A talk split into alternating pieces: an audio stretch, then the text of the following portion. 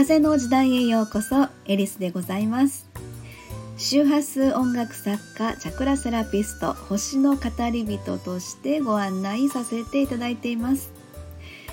えー、昨日のですね収録分のあの48回目のね「あーめんどくさ」っていうのに結構、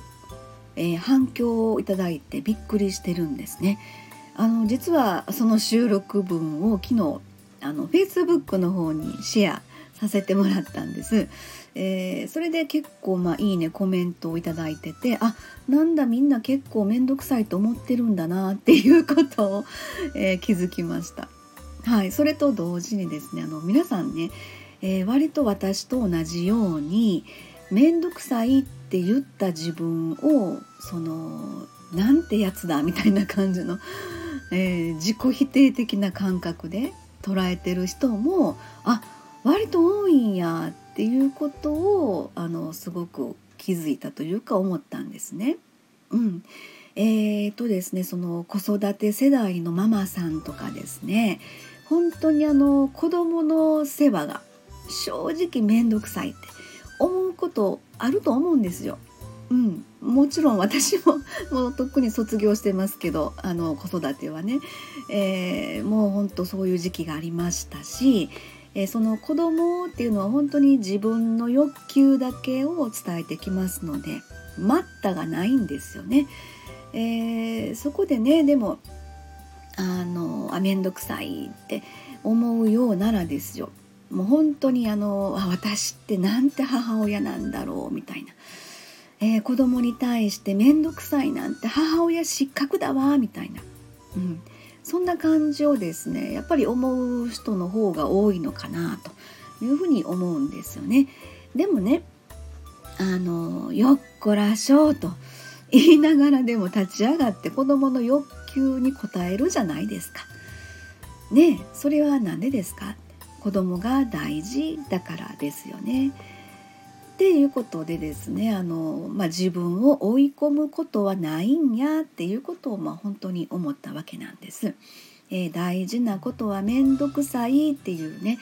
えー、この宮崎駿さんの言葉だそうです。えー、スタイフのフォロワーさんの、えー、ミツさんから教えていただいた言葉なんですけれども、うん、でそれをまあ昨日フェイスブックにですねシェアさせていただいて、まあ、こんなコメントいただきました。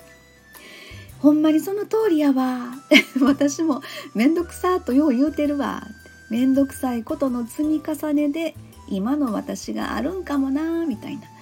ことをね言っていただいてます。でそれに対してですねまた別の方が、えー、そのことを考えてた、まあ、意識していた時間の長さがその方の人格になっていると思います。考えてた強さが比例するとも思いますというねまあ本当心強いあのコメントねいただいたんですよ。うんえー、本当に結構反応される方が多くて大事なことは面倒くさいっていうこの言葉がね私もそうなんですけどすごい響いたのかなっていう感じがしました。うん、その面倒くさいことに費やす時間